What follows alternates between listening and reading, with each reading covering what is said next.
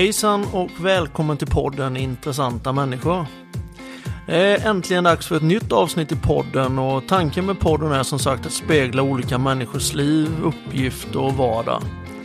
Anledningen till att jag startade podden är för att jag själv vill uppmärksamma folk som inte alltid gått på den polerade stigen i livet. Att jag döpte podden till Intressanta människor beror på att gästerna jag bjuder in har något som verkligen intresserar mig och förhoppningsvis även er som lyssnar såklart. Podden har både en Facebook-sida och ett Instagram-konto som ni gärna kan följa för att få mer information om gästernas kontaktuppgifter och annat. Jag som driver podden heter Mikael Bergvall, jag är 50 år gammal och bor ungefär i Västervik. Målet med podden är som sagt att förmedla möjligheter om framtid och jag hoppas verkligen att ni får en trevlig stund tillsammans med mig och min gäst. Ha det så jättebra nu!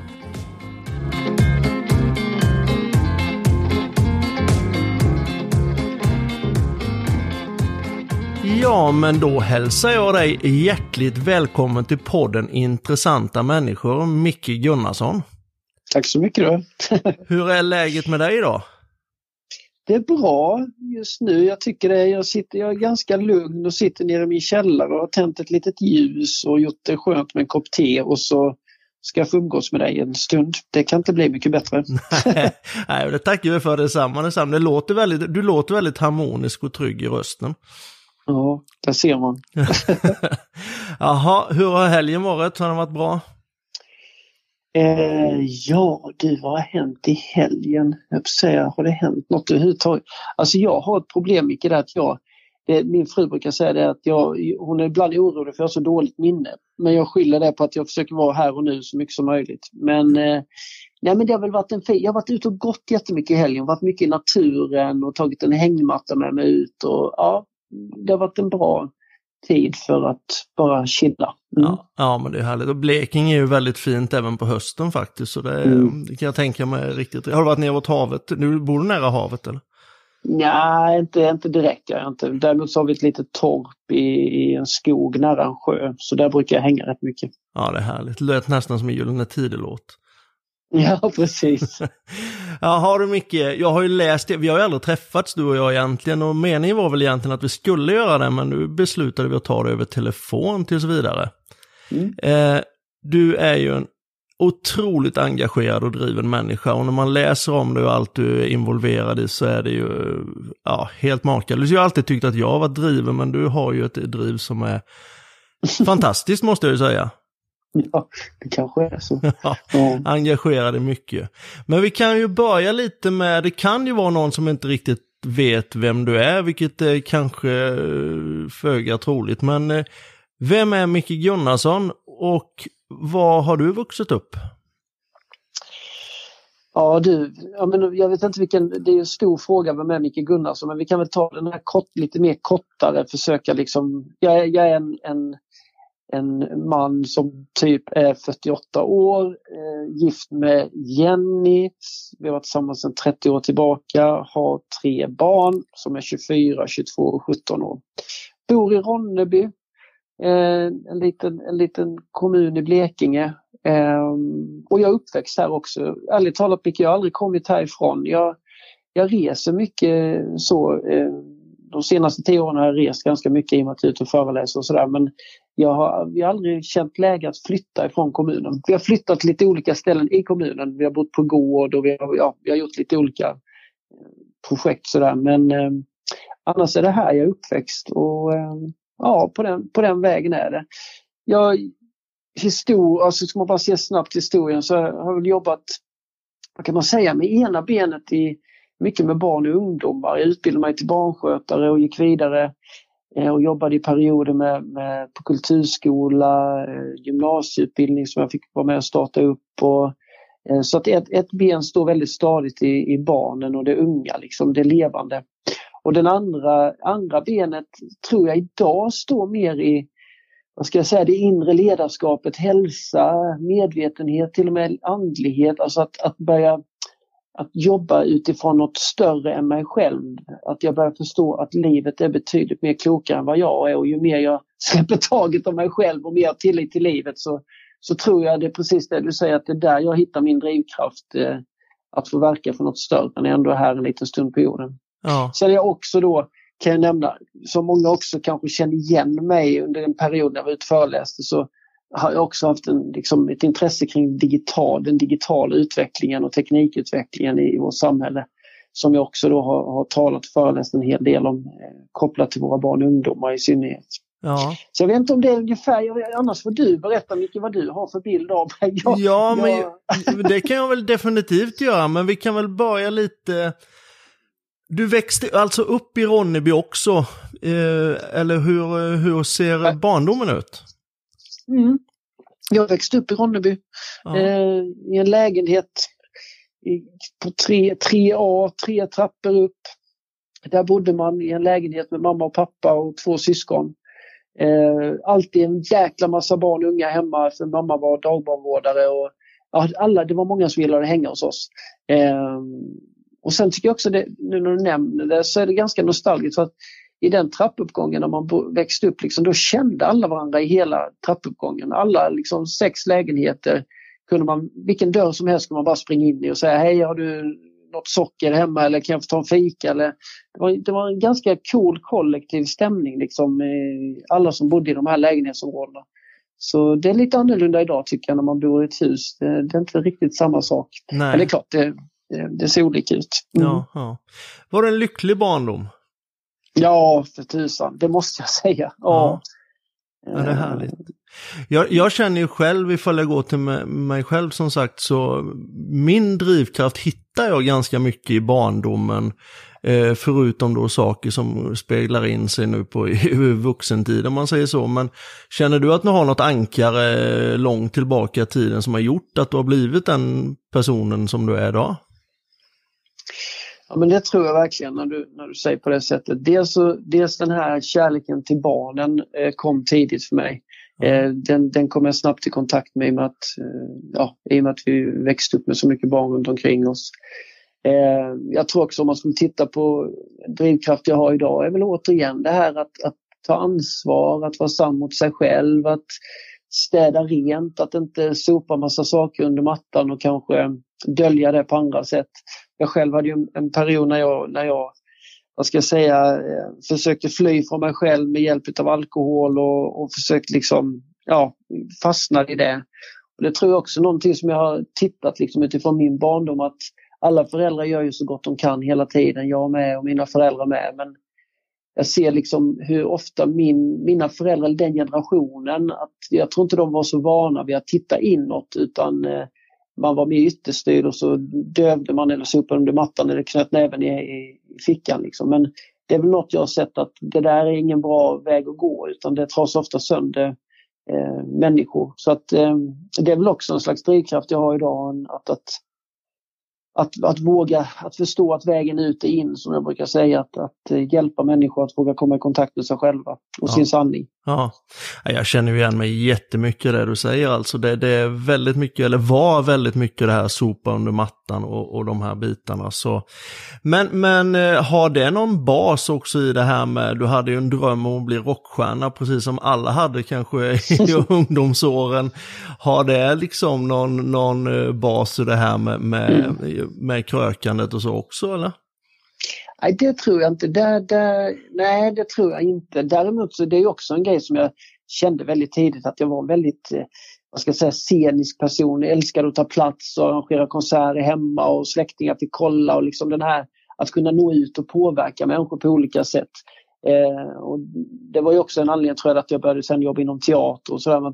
mina föräldrar har alltid, vad ska jag säga, uppmuntrat det, aldrig, aldrig försökt trycka ner utan de har varit väldigt nyfikna på alla oss barn känns det som att se, undra vad det ska hända med den där tjommen liksom. Så att vi har haft ganska fritt att få uttrycka det som har varit viktigt för oss där och då. Ehm, men jag, jag, kan inte se någon ah, koppling till min dröm om rock'n'roll, att det skulle kopplas till alkohol utan det var väl också så man växte upp på den tiden med, det var alltid alkohol med i ens, ehm, i ens liksom i normen. Att skulle man på fest med föräldrarna så var det alltid, det var alltid dricka. Helgen så skulle man alltid dricka och på lov och semestrar så var det alltid dricka. Så man var ju ganska van vid att testa var grejen liksom.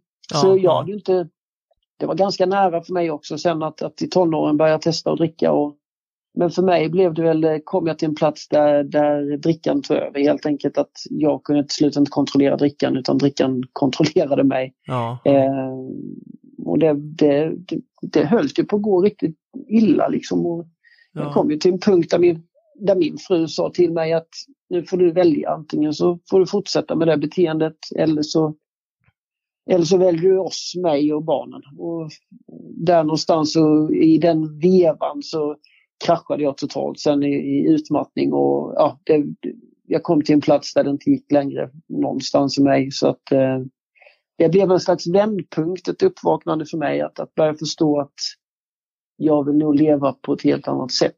Ja. Eh, och så blev det. ja, men det har jag ju definitivt förstått. Men det var ett eh, 10-12 år sedan ungefär det Mm. hände den här kraschen va? Men Mm. hur, hur, hur kände du liksom att, du har ju haft din fru igen, eller haft, men ni har ju levt tillsammans och varit gifta, du och din fru Jenny i 30 år va?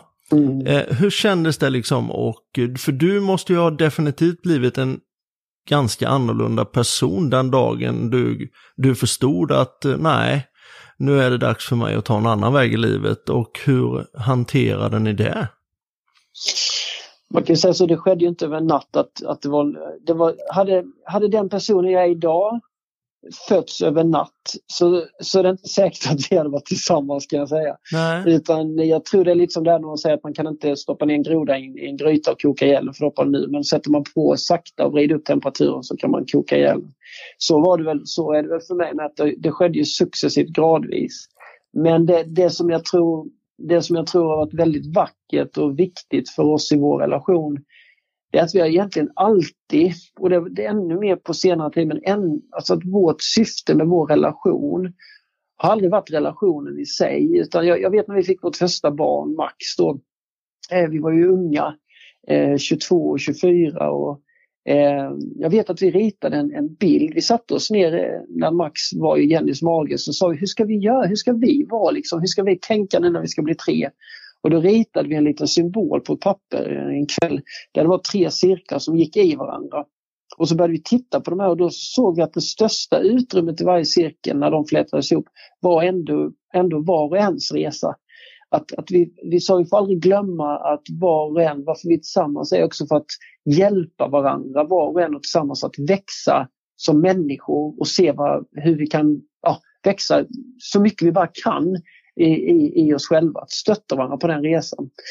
Och med det i, i basen, i grunden, så tror jag att när jag hamnade i, i, i den där situationen och allt brakade så tror jag Jenny är så himla klok så att hon, hon förstod ju också att, att det är växande. Det, det, det, det är egentligen det enda vår relation går ut på är att växa. och nu växer, nu växer Micke. Eh, nu tar han nästa steg och, och det är klart att det är inte alltid lätt. Och- Men vi har alltid sagt, och det, det är väl så än idag, att, att den dagen vi märker att vad ska jag säga, att vi hindrar varandra på grund av olika saker. Det kan vara rädsla eller olika medvetanden, vad det nu kan vara. Så att vi snarare, ving, alltså, där vi nästan vingklipper varandra eller begränsar varandra från att vara den vi är. Den dagen måste vi verkligen ta oss en funderare på om det är det en relation ska handla om. Utan att relationen måste handla om att våga följa varandra modigt och, och gäll, alltså, ja, att, att se vad det tar vägen. Sen om det tar vägen att vi inte skulle leva ihop längre eller om vi ska göra det, det, det får vi se. Men det viktigaste för oss är nog att vi, att vi vågar vara sanna mot oss själva. Och det är inte alltid lätt. Alltså det, det, det är en tuff resa men jag tycker den är värd det för att det gör att, att relationen blir väldigt levande och spännande. Ja, definitivt. Eh, Alltså det, är, Mm. det är ju en väldigt eh, öppen, vad ska man säga, en öppen dialog mellan, mellan er. Hur, hur, pass, hur pass viktigt är det för dig och för Jenny då att allt, det är 100% ärlighet i alla lägen som gäller? Men på, ja, på, på det intellektuella planet så skulle man kunna säga att det, det är jätteviktigt. Det är 100% viktigt. Men sen är ju det är inte alltid lätt. I och med att man förändras som människa också. Jag menar, så som jag lever nu. Den människan, eller vad ska jag säga, ja, men så som jag lever nu och det är mycket som jag står för, så som jag är.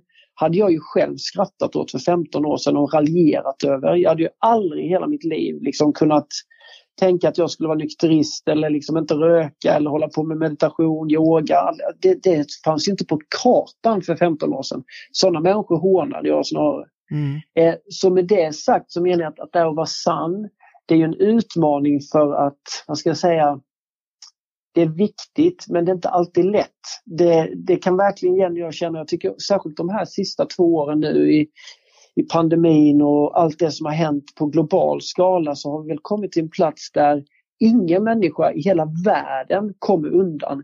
Utan idag har vi kommit till en plats där alla människor på, som går på detta jordklot måste vara sann emot sig själv. Mm. Sann i sig själv, hur man, hur, man, hur man tänker kring det här med, med pandemin. Det kan vara alltifrån vaccination. Allting, att vi, vi har tvingats att verkligen lyssna inåt. Vad tror jag? Vem är jag? Vad vill jag? Eh, liksom, vad, vad händer med mina rädslor? Vilka beslut ska jag ta? Eh, all, allt det här har blivit så påtagligt och det, det kan verkligen, Jenny också säga att jäklar vad det har krävts mycket samtal eh, de här åren mellan, eh, mellan oss också. Alltså att verkligen att verkligen frågasätta sig själv. Är jag sann? Är, är, vi, är vi sanna mot varandra? Så att det är viktigt, men jag skulle säga att det kräver jäkla träning eh, att vara sann. Ja, eh, ja det är självklart.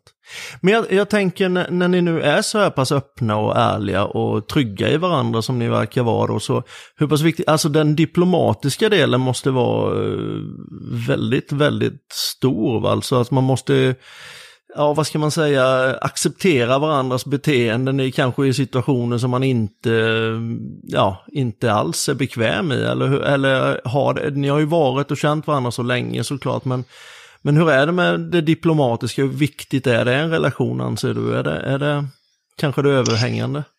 Ja, hur, hur tänker du då? Nej, jag tänker Utifrån... att är, är, man öppen, är man, ska man vara 100% mm. ärlig i en relation och man har den här öppenheten som ni har och det viktigaste kanske är ens egna utveckling, eller man tänker på den andres utveckling och sånt där, då, då kan det ju finnas vissa beslut hos varandra som man inte riktigt sympatiserar med, eller om man ska säga. Mm. Hur, hur pass öppen är man i en sån situation då? Jag tycker det finns olika grader där. Alltså, Eh, vad jag, menar, vad, vad jag ja. menar med, med, detaljerat är ju att mm. det kan ju finnas saker som gör att den stå, sårar den andra partnern. Är du lika ärlig i de situationerna?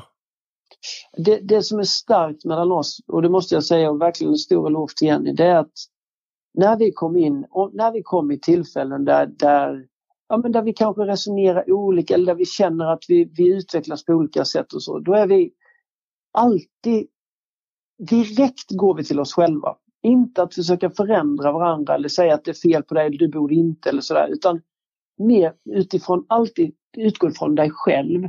Att jag, jag vet inte om jag fixar detta. Jag, jag blir rädd när detta sker eller jag känner mig otrygg när detta sker. Att hela tiden utgå från sig själv. Så det blir inte att man, att man försöker peka på den andra att du ska vara på ett annat sätt. Utan det, det har vi också sagt att i början var det väl så i en relation, det tror vi många kan känna igen, att man försöker se vem ska jag vara nu för att du ska kunna älska mig? Hur bör jag, bör jag göra? Hur bör jag liksom bete mig? Och så, så att man försöker passa in så man får den där kärleken.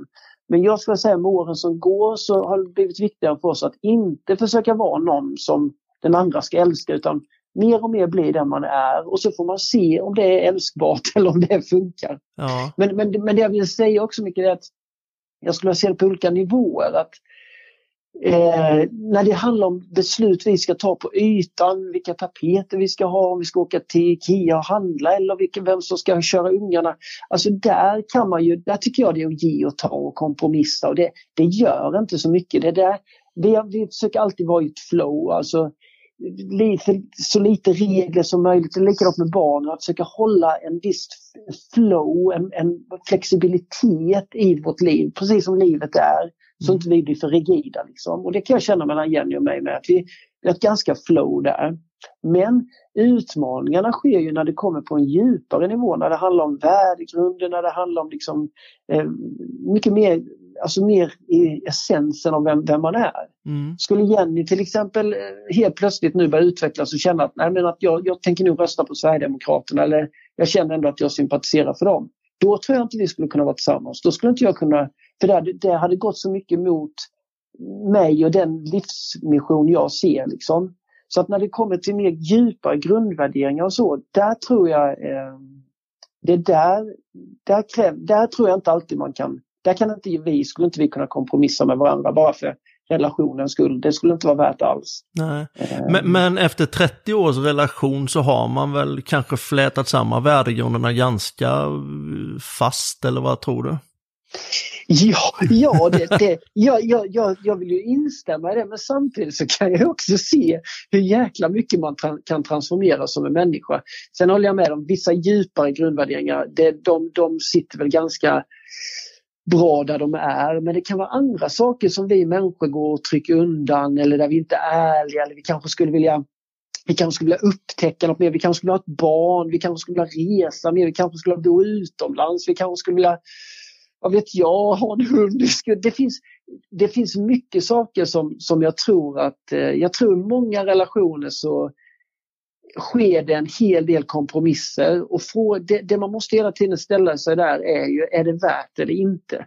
Eh, jag tycker det är rätt roligt ibland jag tänker utan att få bli för negativ men om man ser det är väl över 50% idag som skiljer sig till exempel i relationer. Eh, och då brukar jag tänka så här, ja, om det är 50% som skiljer sig så skulle jag banne mig tro att det är i alla fall 25% till som nog kanske skulle varit bättre om de också separerade. Jag tror inte, alltså just när vi, om vi nu verkligen ska se en relation utifrån ett totalt växande och total sanning. Eh, så, så det är ingen lätt konstruktion det där med, med att, att, liksom, ja, att vara i, en, i, en, i, ett parrelation. Nej, det är utmanande. Nej. Ja, det är självklart. nej, men så, så är det definitivt. Alltså, men du tror alltså att en fjärdedel av alla relationer är ja. fungerande och välmående? Ja. Ja. Jag, säger, jag säger faktiskt, nu sticker jag ut hakan, det har jag aldrig sagt innan, men jag tänker också liksom alla de Ah, vad ska jag säga? Alltså, alla, jag får ju, jag, folk skriver ju till mig varje dag, varje mm. dag, varje dag. Och det, det, jag skulle säga att många, många av de som skriver handlar just om att man, man sitter kanske i relationer där man önskar att sin partner vore på ett annat sätt eller att man har anpassat sig, att man, man är besviken, man längtar, man önskar. Eh, Ja, nej, jag, jag, nu stack jag kanske ut hakan men sen, med det, men sen kan jag säga så här, jag, jag, med det sagt så menar jag inte att 75 av alla relationer borde separera. Men vi behöver jobba, vi behöver, vi behöver jobba på vår relation, vi behöver jobba på oss själva. Det är många som jag har träffat till exempel där den ena partnern säger så här, äh, vi har det, vi har det inte alls bra och jag, jag har verkligen tipsat nu, jag vill verkligen att vi ska gå till någon familjerådgivning eller någon, någon relationscoach eller någonting så vi får ett tredje öga på det här för att jag, jag, jag mår så dåligt. Varpå partnern vägrar, som säger nej det där är inte mitt problem, det där, det där får du ta hand om i så fall. Och då, då blir det ju knöligt. Jag, jag brukar alltid säga att från den dagen när man, när man går in i en parrelation så finns det inte längre mitt eller ditt problem utan alla är gemensamma. Alla problem blir gemensamma från den dagen. För, för, för mår Jenny dåligt i sitt jobb så kommer det spela över på mig med. Att, att man måste börja se sig mer som en enhet och vilja ta det ansvaret. Alltså. Mm. Ja, vad jag eh. förstår så jobbar, eller Jenny och du är gemensamt väldigt engagerade i vissa projekt som, som ni yes. driver. Hur, hur mm. funkar det då med, med ärlig? För där kan det ju däremot kan jag tänka mig finnas olika åsikter och sätt att behandla frågor och hur man ska exempelvis marknadsföra, föra, marknadsföra projekten och sånt. Men, men där mm. känner inte du att, för jag, vi har ju pratat om det lite hemma, att vi ska, men nej, det kommer aldrig gå. Då är vi skilda inom en månad och man är man mm. rätt öppen med att säga. Men det, där känner du också att det finns en balans? Nej, alltså det, det, och det är både och. Vi kan, lika mycket som vi kan stå och säga så här, ah, vad det är fantastiskt att vi till och med delar jobbet ihop och allting är bara wow så kan det lika väl nästa dag säga att nej, vi kan inte jobba ihop. Så att, och det, det är väl så en relation funkar också. Det är klart att det som, jag, det som är klurigt att, att både leva ihop och jobba ihop, om man nu skulle se det så, att vi, det är ju att man, man är alltid i det. Liksom. Det, det, du kan liksom inte lämna en kollega när du går från jobbet och känna bara usch vad skönt att, slippa den kollegan och så får jag väl hoppas sova på saken och så tar vi nästa dag. Utan man är, man är liksom man är ihop hela tiden. Och det är väl något som också barnen ibland har uttryckt att det finns liksom jättebra fördelar men det finns också utmaningar som de ser att, att jobbet blir det liksom suddas ut gränserna utan det blir mer en livsstil som man, som man lever kring. Mm. Så, det, är, det, är, ju äh, ganska svårt att komma hem och prata illa om sina arbetskamrater, så kan man ju säga. Ja, eller, eller hur. Så att, eh, men det, det, det, jag tror de som är nyfikna på det där att, att även jobba ihop med sin partner, tror jag att det, det är viktigt att man har lagt eller vill jobba för en grund där man verkligen kan vara både vuxna och modiga i sina samtal och dialoger. Eh, att, man, att man håller en hög vad ska jag säga, medvetande kring när man diskuterar. För det krävs, för det kommer vara svåra samtal, det kommer vara svåra beslut och det kommer vara, man kommer peta på varandra, ömma punkter och sådär. Så att, eh, det är viktigt att ha med sig tror jag. Mm. Eh, nu är det väldigt mycket fråga om din relation och sånt där. men jag, jag, jag, jag, tänk, jag, jag måste ändå ställa en fråga till. Du är ju enligt mig ett eh, socialt mediegeni definitivt. Eh, hur, har Jenny automatiskt tagit en mer, eh, vad ska man säga, att hon har valt frånvaron lite mer än vad du har gjort på sociala medier och så? Frivilligt?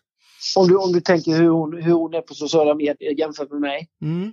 Eh, Alltså det brukar i regel vara en person i en relation som kanske sticker ut hakan lite mer och, och kanske eh, driver tåget framåt lite mer. Eh, har det blivit automatiskt då att Jenny har gjort det eller känner du att ni är på samma nivå där och driver sakerna framåt? Det, det var ju på, alltså vi, vi, vi, vi, vad ska jag säga, vi utgår ifrån samma liksom, plattform, Bana tror då, som vi kallar vårt företag, mm. eller som är vår plattform för att vi ska kunna göra det vi vill vi har ju liksom ingen direkt affärsidé eller affärsplan utan vi, vi ser det som en, en, en, en, plattform för oss att kunna växa på. Och då är det ju så att ibland så smälter vi ihop och kör gemensamma saker. Men vi är ganska också uppdelade. menar hon, nu kommer hon starta igång igen med sina yogaklasser. Hon, hon har sitt ben att stå på.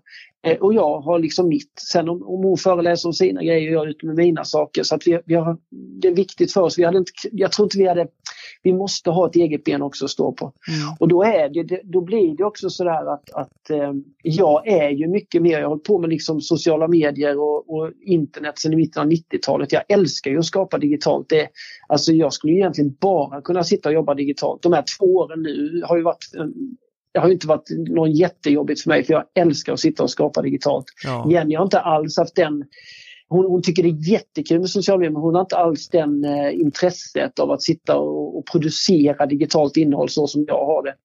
Eh, sen är hon mycket klokare. Hon, har, hon, är mycket klokare än mig på många sätt när det gäller sociala medier och sådär. Eh, och hon har, inte hon har nog inte den ambitionen eller att lägga ner så mycket tid som jag gör på sociala medier. Och det, det är också något som man måste vara ärlig och säga att vi, vi ständigt också får samtala om. Och det jag sa senast i helgen att jag måste hitta någon ny liksom, strategi eller hitta en ny tanke kring hur jag ska vara på sociala medier framöver. För att det tar mycket tid och i och med att man är en person med ett relativt stort hjärta som verkligen vill finnas där för människor hela tiden så, så har det ju kommit till en gräns där, där, det, där det inte går längre liksom, att finnas där för alla utan jag, jag måste liksom också se hur ska jag hitta en struktur och rutiner för det här? Men, men jag tänker att det, det, allting får ske i sin takt. Det, det, får, det, får, ja, det, får, det får bli som det blir. Mm. Eh, men självklart, vi, vi kan, jag kan säga så här, vi, vi, har, vi har haft en hel del diskussioner genom åren just med min närvaro kring mobilen. Mm. Eh, jag använder ju inte sociala medier som som mina vänner gör. Alltså jag tittar ju aldrig, jag är, inte, alltså jag är ganska ointresserad av sociala medier i sig. Jag tycker det är ett väldigt märkligt fenomen på ett plan.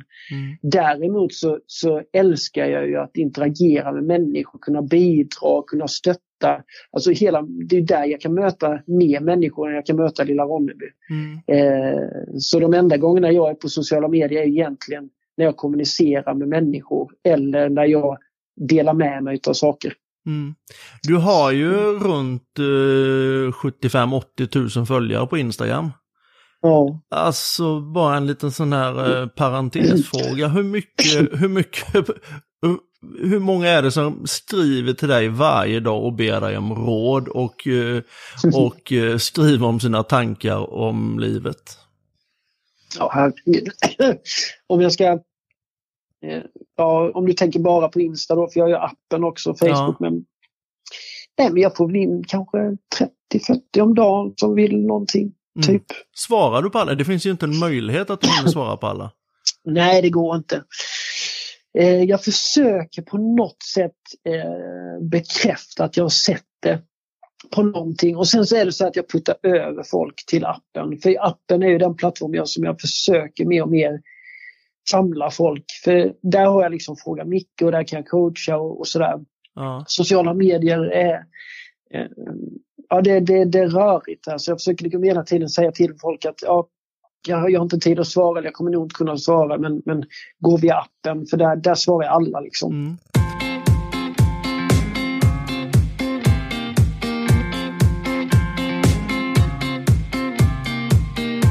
Tanken med podden är som sagt att spegla olika människors liv, uppgift och vardag. Podden har både en Facebook-sida och ett Instagram-konto som ni gärna kan följa.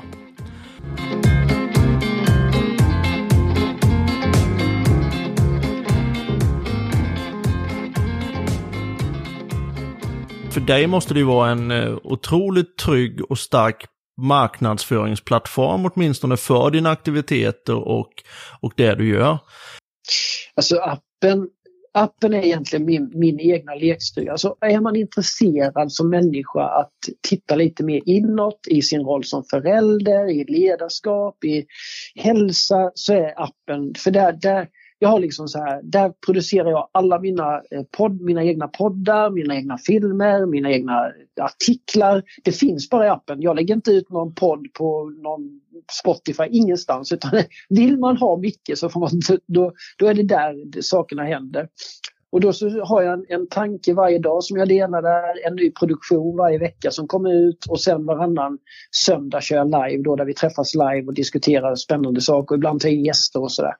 Men, men eh, appen är min, min egna produktionsbas så att säga. Mm, mm. Och då så kan man ladda ner den och, och det, inte reklam, men den är gratis till en viss del. Sen så tar jag 149 spänn per år. Och det är bara en symbolisk summa för att jag ska ha råd att ha appen på App Store och Google Play.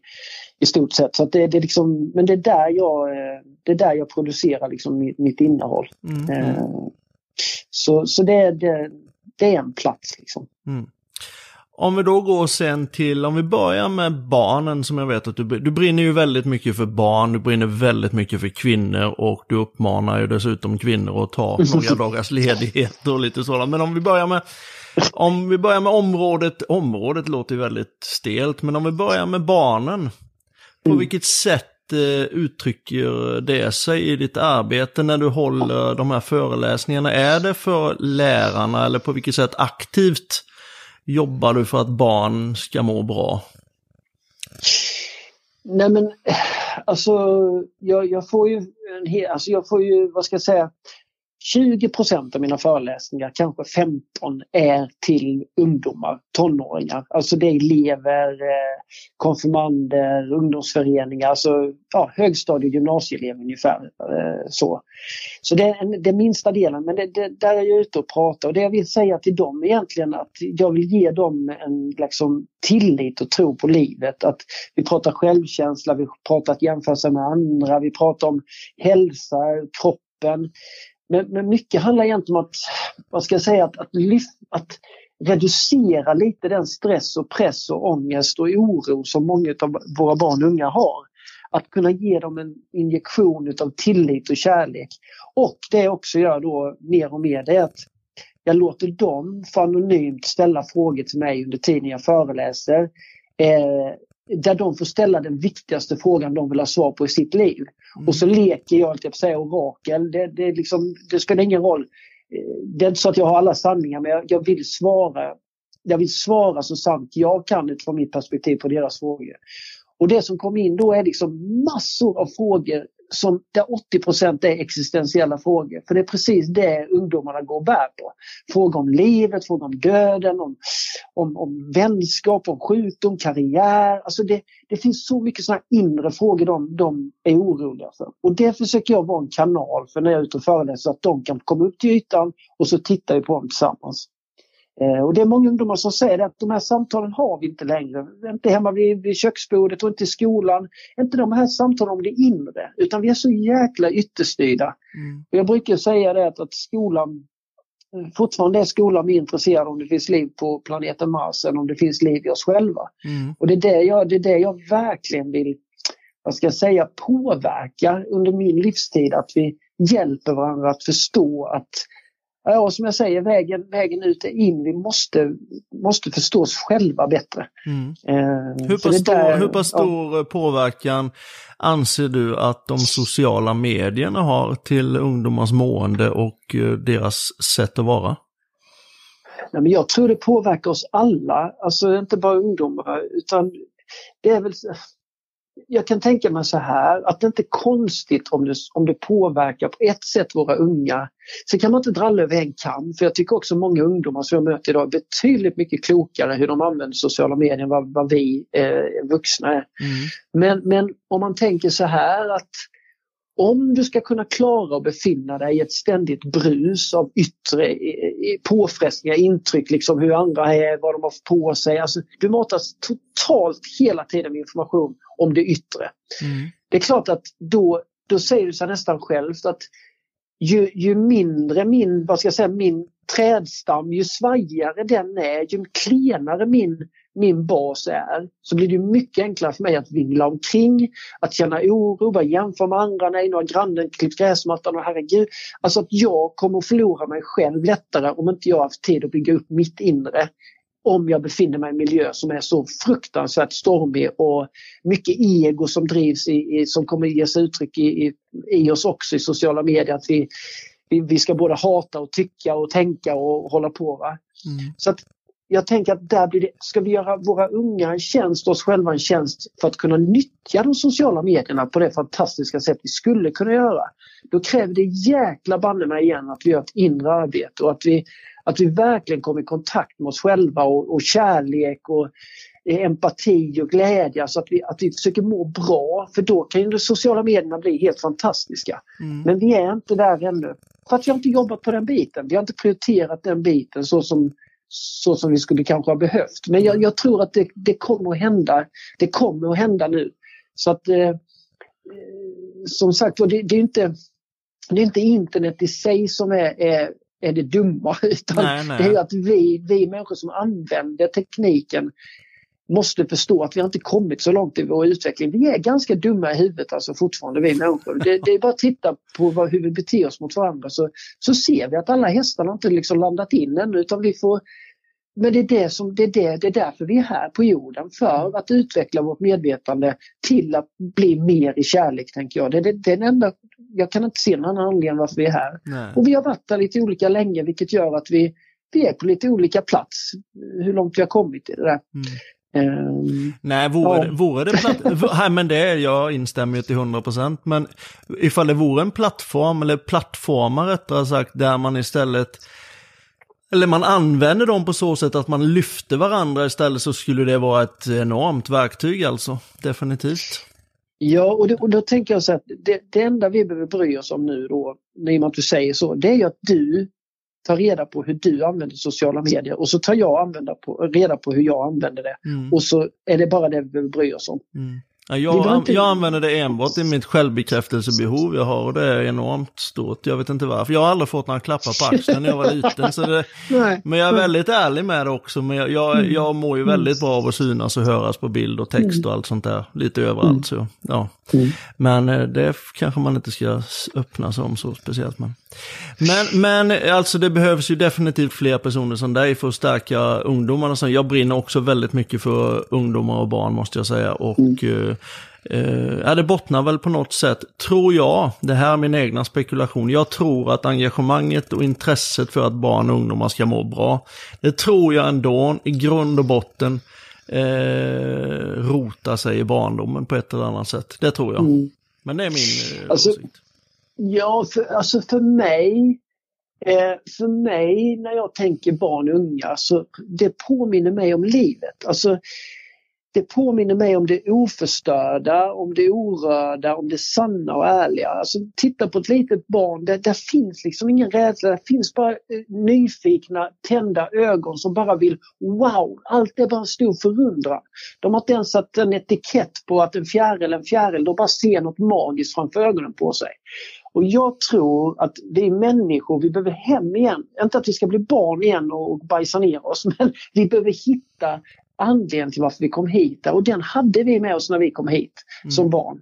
Men sen går vi så fucking vilse i det här med det yttre och systemet och normer. Och, så att vi, vi tappar bort oss själva. Och det, det är väl egentligen den resan jag kan se att jag gjorde tills att jag kraschade när jag inte orkade vara osann längre eller hur vi nu ska se det. Utan egentligen de här 12 åren så har det egentligen varit en resa för mig mer och mer medveten att ta mig hem igen. Ja. Och jag märker ju, ju, mer jag kommer i kontakt med det så finns liksom ingen rädsla, det finns liksom ingen känsla av pinsamhet eller känsla av att vad folk tycker om mig eller att jag skulle börja tycka om andra. Det, finns, det är precis som allt, det mesta börjar liksom lägga sig till ro. Mm. Jag, jag, är inte framme ännu men det, det, det har blivit ett så mycket mer rofyllt liv.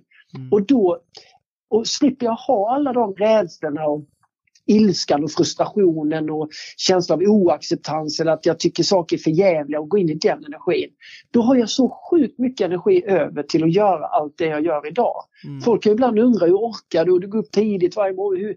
Ja men jag har så, det är därför jag har inte så mycket skit i vägen längre. Jag är bara egentligen försöker vara i min renaste form. Då finns det hur mycket energi som helst. Ja. Tänk bara den energin som får den där planeten att vara i luften liksom. Eller att stå i kontakt i sol. Alltså, det, det, vi är ju den energin. Mm. Men vårt mind och vår, vi tror liksom mer på oss själva än på livet. Och där börjar problemen. Det är, det, jag, det är därför jag sa jag ska snart, jag vill snart liksom börja skapa någon kurs i personlig avveckling. För vi behöver avveckla tanken om oss själva och mer komma i kontakt med något större. Och då, wow! Det, det, alltså det, jäklar vilken skillnad alltså. Mm, vilken mm. skillnad. Mm. Så att det, ja, ja, ja. Nej, det här men... är viktigt. Ja, men det är därför jag ville ha med dig i podden, för du har ju en, ett otroligt bra sätt att formulera, formulera det hela på, definitivt. Är du, bara en eh, ytterligare en liten parentesfråga, är du kristen? Nej, jag vet inte. Nej, det, jag, jag, jag, jag tror, alltså religion för mig är inte riktigt min grej. Däremot så skulle jag säga att jag har, jag har ju en tro, eller inte ens en tro, jag har en, en säker övertygelse om att det finns något större än mig. Det vore ju konstigt annars. Det är bara att ställa sig ute i skogen och titta upp i skyn liksom, så fattar jag nog att det handlar inte om mig. Det är inte jag som ser till att planeten snurrar eller att solen går upp eller att vattnet ligger kvar i havet eller att vi människor möts eller att du och jag sitter här idag. Det ligger ju långt utanför min mm. kontroll att, att du och jag ens skulle kunna träffas här idag. Det, det mm. kan varken du eller jag förklara hur det kan överhuvudtaget gå till. Ja, det trodde, jag, det ganska... trodde jag skötte sig från Ronneby faktiskt. Ja, nej, det, det, där, det, där, det här har vi inte kontroll över, Micke, att du och jag sitter här. Det är helt omöjligt. Ja. Men däremot så att det är jag ganska trygg i. Eh, däremot kunde inte jag vad ska jag säga, känna det så tydligt innan för jag var så fullsketen i huvudet liksom allt annat brus. Men idag kan jag vila väldigt eh, starkt i det. Det var någon som frågade mig för någon dag sedan, liksom, om, om du inte är religiös, kan man säga att du liksom, är det andlighet du tror? Och då, då sa jag, ja det kanske mer åt det hållet liksom, men att, att jag att jag mer, vad ska jag säga, jag brukar säga idag att jag är anställd, heltidsanställd eh, på Livet AB. Mm. Så skulle jag nog kunna kalla det. Mm. Att jag lyder order, jag tar order ifrån livet vad, vad, vad, vad som ska göras och så gör jag det. Mm. Eh, och då är har du, jag inte du, tid. Du, är du tolvstegare? Äh, Tolvstegsprogrammet? Mm. Nej det är jag inte. Jag, inte, jag gick aldrig det. Nej. nej, Jag, det blev mina egna tolvsteg. Ja. Nej, men jag, det, jag förstår varför du ställer frågan. För det, det handlar ju också mycket om en större tillit och tillit till de större och sådär. Och jag, jag tror vi, vi människor saknar liksom meningen. Det, det, det är en av våra största problem att vi, vi nästan lurar i våra barn att vi, vi, vi, har, vi är inte här av någon större mening, vi ska bara dö och sen är allting över. Och jag tycker det är så otroligt sorgligt för att då, då, då tappar vi liksom då tappar vi möjligheten att, att verkligen få känna på hur det är att leva. Utan det blir, det blir en ganska meningslös sträcka från en start och ett mål och sen ska det vara slut. Jag, jag, jag kan liksom inte ta in det ens i min, mitt väsen. Alltså jag, eh, nej, det, blir så, det blir så meningslöst. Mm. Det, det, ja, mm. jag, jag köper det till hundra. Du, alltså dig skulle jag kunna sitta och prata med hela dagen här. Men man, man kommer in på ett ämne och så kommer man in på ett nytt. Men, men, eh, men om vi, om vi Nej, det är helt underbart. Men jag tänker på det du sa, bara så vi inte tappar den tråden. För du frågade mig innan liksom det här med att jag föreläser med olika och så stannade vi lite vid barnen. Ja, ja det var det jag tänkte. Jag skulle gå vidare det, till lärarna du, nu tänkte jag. Ja, jag tänkte bara säga det att jag tycker det är kul att föreläsa för ungarna och att de kan se att det finns lite andra alternativ att tänka, att man kan vara nykter, att man inte fokuserar på pengar. Det finns lite sådana grejer som, som jag tänker kan vara rätt roligt för, för barnen att veta. Det var också därför jag skrev en bok just riktad till ungdomar. För att, att få lite andra perspektiv. Jag säger inte att mitt är sant men, men kanske, ha så där kan man också visst tänka. Eller, ja, men, så de är ju rätt viktiga, men de är inte de viktigaste om jag ska vara ärlig. För de som är viktigast som jag vill nå ut till det är oss vuxna. Människor som jobbar eller verkar med barn på olika sätt. Eller då som är föräldrar. Så att när jag är ute och träffar företagsledningar eller om jag träffar rektor eller lärare så, så handlar egentligen, det handlar egentligen om samma sak. Det, det, handlar om att börja komma i kontakt med livet igen och fundera på varför man tar de beslut man gör. Sen om det är ett beslut inom i affärsvärlden eller om det är i skolan. Men att komma i kontakt med sig själv. Eh, för vi vet att, att många av de beslut vi tar som inte blir bra oavsett om du sliter en keps av en unge liksom, så den börjar gråta i skolan eller om du på, i ett affärssammanhang gör något mot någon konkurrent som är väldigt liksom, svinaktigt eller som inte är mm. schysst.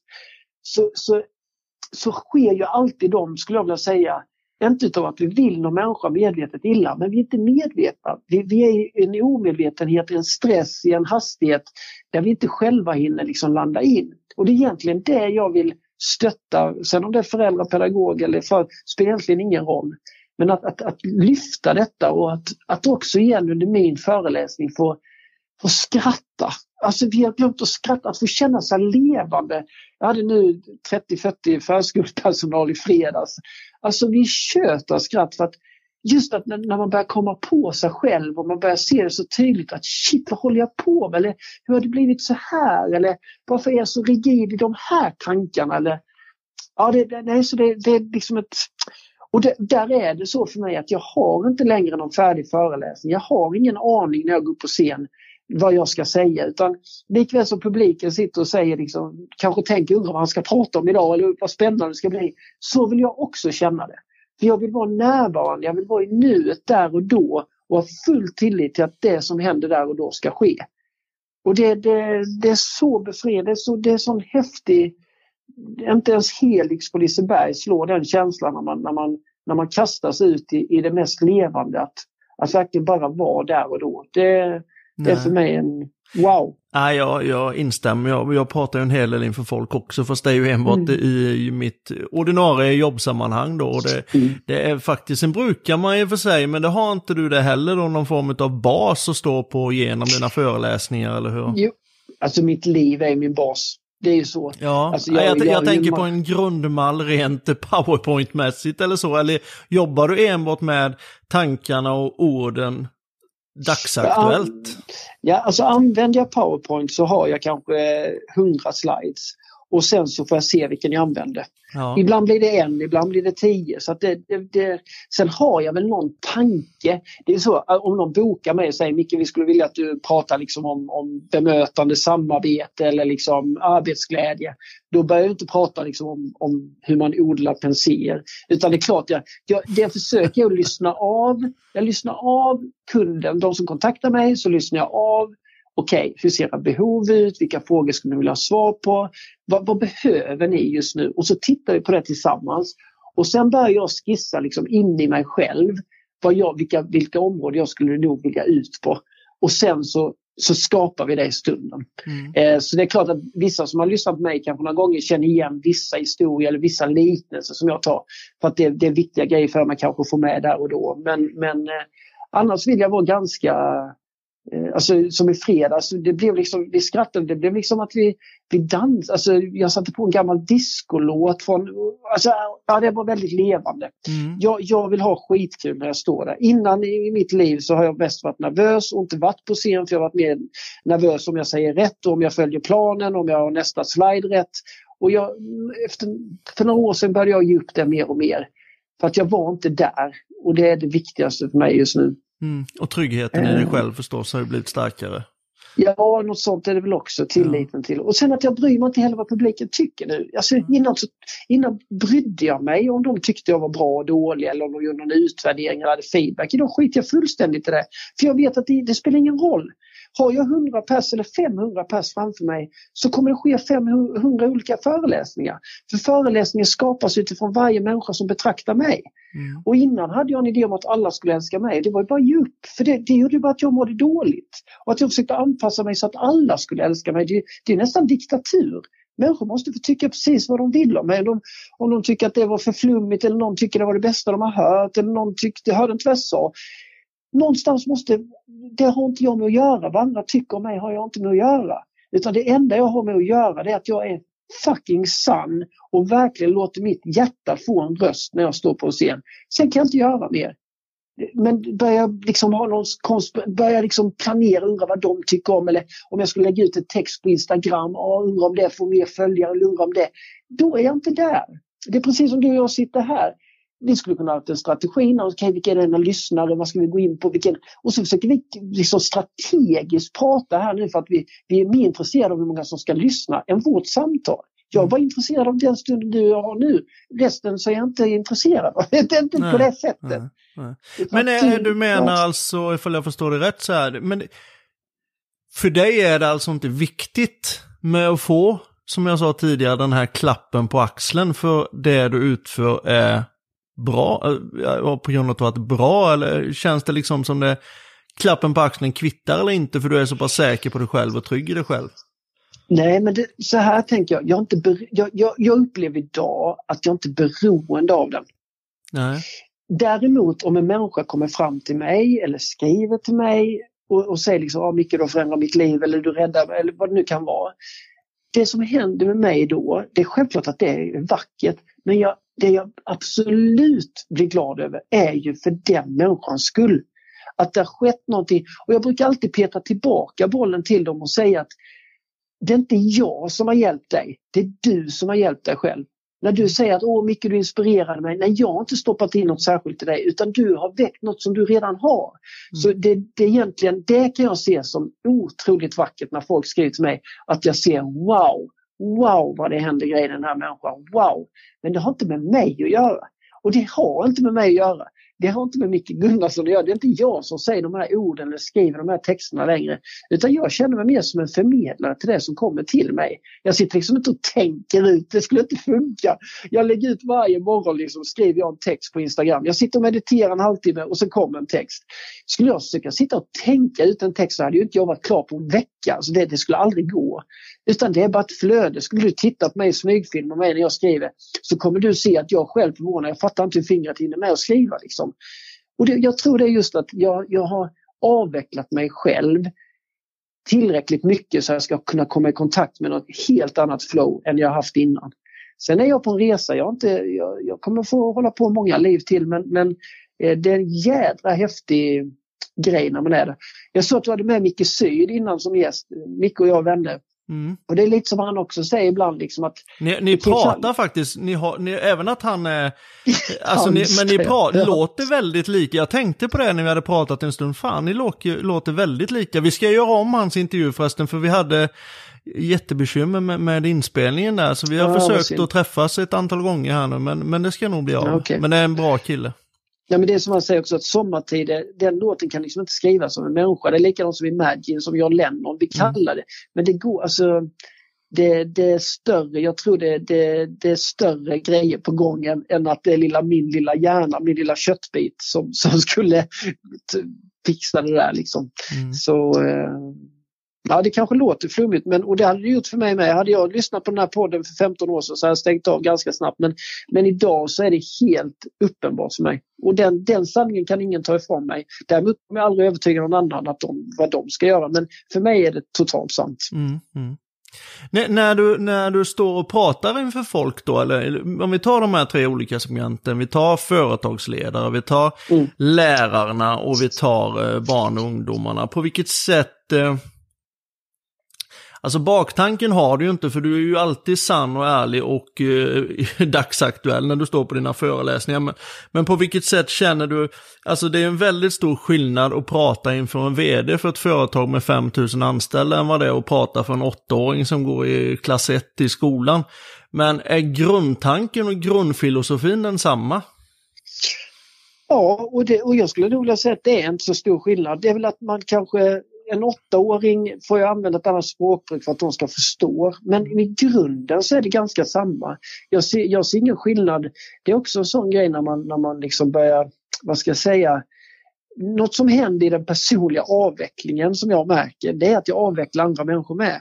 Att för mig möter inte jag längre en VD eller jag möter en, en, eh, en känd människa. Alltså för, för mig, jag ser liksom, hur ska jag förklara detta utan att det ska bli helt konstigt, men jag möter inte längre människor på det fysiska. Så att jag ser igenom. Alltså jag möter det som det vi alla är. Alltså, och då, då, när jag tittar på en VD, innan kunde jag nog blivit rädd, liksom bara shit en VD för ett stort företag. Men idag så vet jag att vi alla är samma. Vi har alla våra samma issues, vi har alla våra rädslor. Vi, vi ligger, vi, även en VD ligger i fosterställning ibland och vill hålla om sin partner för att man är skiträdd. Eller, Eh, alltså att, att det är mer det mänskliga, eller det, vad ska jag säga, jag, jag, jag umgås snarare mer med energin. Människorna bidrar med än, än själva det fysiska vi lätt kan liksom fastna vid. Mm. Eh, det låter kanske konstigt mycket men... men eh, Nej men jag, mig, jag, förstår dig. jag förstår dig. Sen är det klart att, att, när jag sitter och planerar upp eller om ett, ett företag kontaktar, vet vad ett stort fastighetsföretag som jag jobbade med för ett tag sedan. Där det också var workshop och där vi jobbade liksom mycket med, med det inre och där vi tittade på inre ledarskapet. Och så det var jätteroligt en, en, en halvdag där de verkligen fick jobba. Det var tårar och det var skratt. Men, men just att, att när vi börjar väckas till liv, när vi, det är där jag vill och då, då spelar det ingen roll om, om, om en, en, eh, liksom en tonåring ställer sig upp och liksom Micke, nej jag har aldrig tänkt så här, shit det är jag inte min kropp, fan vad coolt liksom. Mm. Till att en företagsledare som säger Nej men shit, det, det bygger på min rädsla varför jag, varför jag har svårt att jobba i den projektgruppen. Shit, det är jag som inte sätter gränser. Ah, vad spännande. Så att det, det, ja. det är oftast samma grund om du förstår vad jag Absolut, menar. absolut. Ja, ja det, det är så jätteintressant. Alltså jag är väldigt, brinner ju väldigt mycket och är väldigt intresserad av just ledarskapsbiten och, och sättet mm. att utveckla och, och förstå. Så jag, jag, känner ju nästan, det har gått en timme nu ungefär vi har pratat, jag känner ju nästan att vi får köra ett avsnitt till alltså för att få diskutera enbart ledarskap. Men jag ska åtminstone ta ta en, en bit kring ledarskapet. Sen får vi inte glömma heller det här med att eh, med, med kvinnorna som, som jag vet att du mm. också brinner. Men, men, vi tar bara en liten fråga till när det gäller just mm. ledarskap. Mm. När du väl står i den sitsen att du sitter eller står på scenen framför företagsledarna eller lärarna, för jag menar det är ju ledare på sitt sätt också, en lärare mm. såklart. Men mm alltså själva engagemanget ifrån de grupperna, för jag vet ju själv att det kan vara väldigt, väldigt stelt och väldigt uppstyrt allting, men eh, alltså när och på vilken nivå, ifall jag kan förklara det, när och på vilken nivå tror du att det är enklast och eh, alltså formatera om en människa eller en ledare? Alltså det finns ju ledare som som har varit väldigt tuffa, en, ensidiga och väldigt raka och stela som helt enkelt får sin upplevelse att nej, fan jag kanske skulle hantera personalen på så här sätt. Är det efter en mm. kris eller en motgång eller är det ett ständig utveckling hos personen i fråga tror du? Jättebra fråga. Eh, nej men jag tror så här att ju mer ju mer människor har fastnat i idén om sig själva och sitt liksom, vad ska jag säga, ego eller ja, men att, där de tror mer på tankarna om livet snarare än vad livet i sig. Alltså, ju mer fast man är i, cementerad i sina tyckande och tänkande och rätt och jag vet och du så här, då är det svårare att bryta igenom. För mm. då, då, så att jag menar, jag kan ju se, ta till exempel förskolepersonal, nu, nu, nu kanske jag generaliserar rätt tufft här, det, det kanske man ska akta sig för, men jag märker att eh, det finns en lekfullhet kvar där, en flexibilitet, kreativitet, ingen dag den andra lik. Det liksom, de, de måste hela tiden utmana sig, förändring och sådär. Eh, men tittar jag sen upp, går upp mot, när jag undervisar eller föreläser på universitet med personal på universitet eller gymnasie. Där kan jag ibland känna, och nu jag kanske ska vara försiktig, men där kan jag ibland känna att det är lite stelare. Där har man, man är lite mer fast i jag är mattelärare, jag kan detta. Alltså, man, man, man är inte alltid lika öppen öppen för eh, nya tankar eller sådär. Men nu, nu, generaliserar jag väldigt hårt för att det, det bygger också på en individuell basis, alltså vem, vad man är i sig själv. Men sen, sen tror jag att nästan alla de, ja, nästan alla människor jag möter som, som har gjort stora förändringar i sitt liv som kanske då påverkat ett företags inriktning eller en, en eh, sätt att jobba med barn i skolan nästan alla jag pratar med kan nästan hänvisa till någon period i sitt liv där, något har, där det har varit någon slags kris. Alltså där de har blivit tvingade att göra upp med sig själva på ett eller annat sätt. Det kan vara, det kan vara traumatiska grejer som har hänt i livet eller att man, man har kommit till en plats där man, ja där det, där det är smärta skulle man nog kunna säga, som har tvingat att man tar nästa steg. Jag, jag brukar titta på det som liksom puppan som ska bli fjäril att det, eller vi själva när vi ska förlösas som människor, att, att det, det är en jädra smärta att lämna det till att ta nästa steg. En puppa och larven måste dö för att fjärilen ska kunna blomma, komma, växa fram. Mm. Och då måste jag släppa det gamla, jag måste våga släppa taget. Och det där är Ofta så är det förenat med, med lidande och smärta. Men, men, och det är som jag säger med min utmattning, jag var sjukskriven i ett år och det, det, är det värsta kanske som har hänt mig men det är det viktigaste som har hänt mig för utan det, det, det känns som att livet gav mig den gåvan om man idag kan jag se det som en gåva, det kunde jag inte då, men nu kan jag göra det. För att annars hade jag aldrig suttit med dig där jag är idag. Nej. Och det, det, ska bli spännande att se vad nästa smärta eh, kommer. För det kommer absolut, det kommer komma mycket för att vi ska ta det, mig till nästa steg. Det är nog när jag ringer och tjatar på att du ska ställa upp en gång till i podden. ja, då, då Nej, men vad jag, vad jag försöker knyta ihop säcken med att säga är att det går ju att dra en parallell igen, alltså, till, alltså till om vi tar missbruket till exempel, där krävs ju i regel en krasch. Om vi tar ett felaktigt ledarskap, där krävs i regel någonting som, som är väldigt mycket, innebär mycket smärta och, och andra mm. saker i livet också, alltså så att det har sin gemensamma väg, alltså man måste ner och smälla i botten innan man kan förändra sig, eller kan man göra det på vägen tidigare? Jag tror både, alltså man kanske, det kanske finns olika sätt att inte behöva göra fallet så hårt som det kanske behöver bli. Alltså jag tror också att ju tidigare vi börjar prata om det här i skolan, alltså skolan borde ju verkligen ha det på schemat. Att, att börja jobba med sig själv, förstå sig själv, personlig utveckling. Jag ser nu som min, min son som går i gymnasiet, han har valt en, en eh, tilläggs eller val eh, som är mental träning.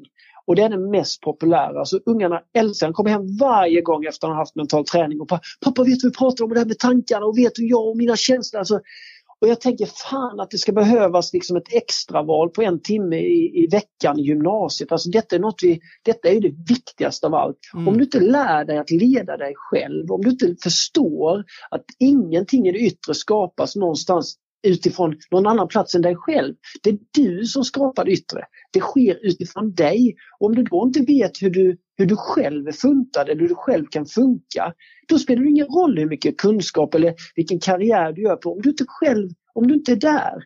Utan då kommer du alltid att, jaga ihjäl dig och du kommer vara beroende av det yttre och bekräftelse och påverkan. Du kommer vara rädd, du kommer vara nervös. Du kommer, det kommer vara massa grejer som ställer till det för dig. Mm. Så att jag tror att ju tidigare vi kan börja prata om det här, ju tidigare vi kan jobba, så kanske vi inte behöver åka på kris alla vi människor, utan det kanske kan ske på ett lite mer barmhärtigt sätt så att säga. Mm. Eh, men då, då kräver det också att ett intagningskrav på lärarhögskolan borde ju vara att du har haft någon jävla person i kris och så, för att du överhuvudtaget ska kunna få bli lärare. Jag kan säga.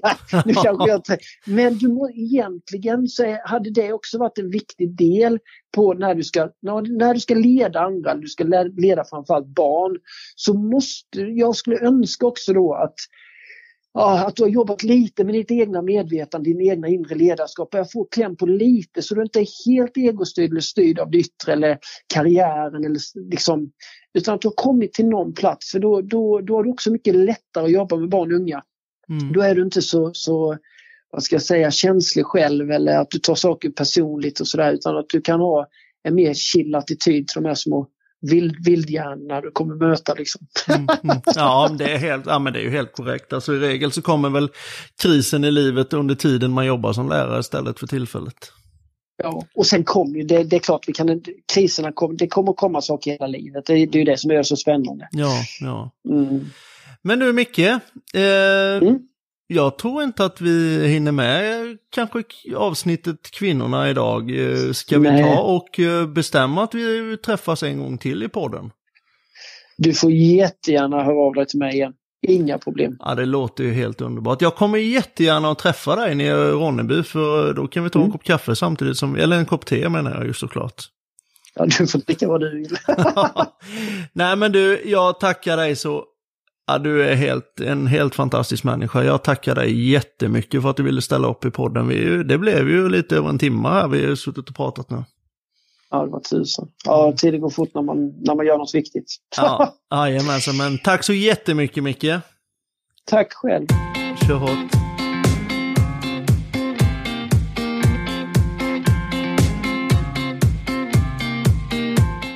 Hejsan och välkommen till podden Intressanta människor.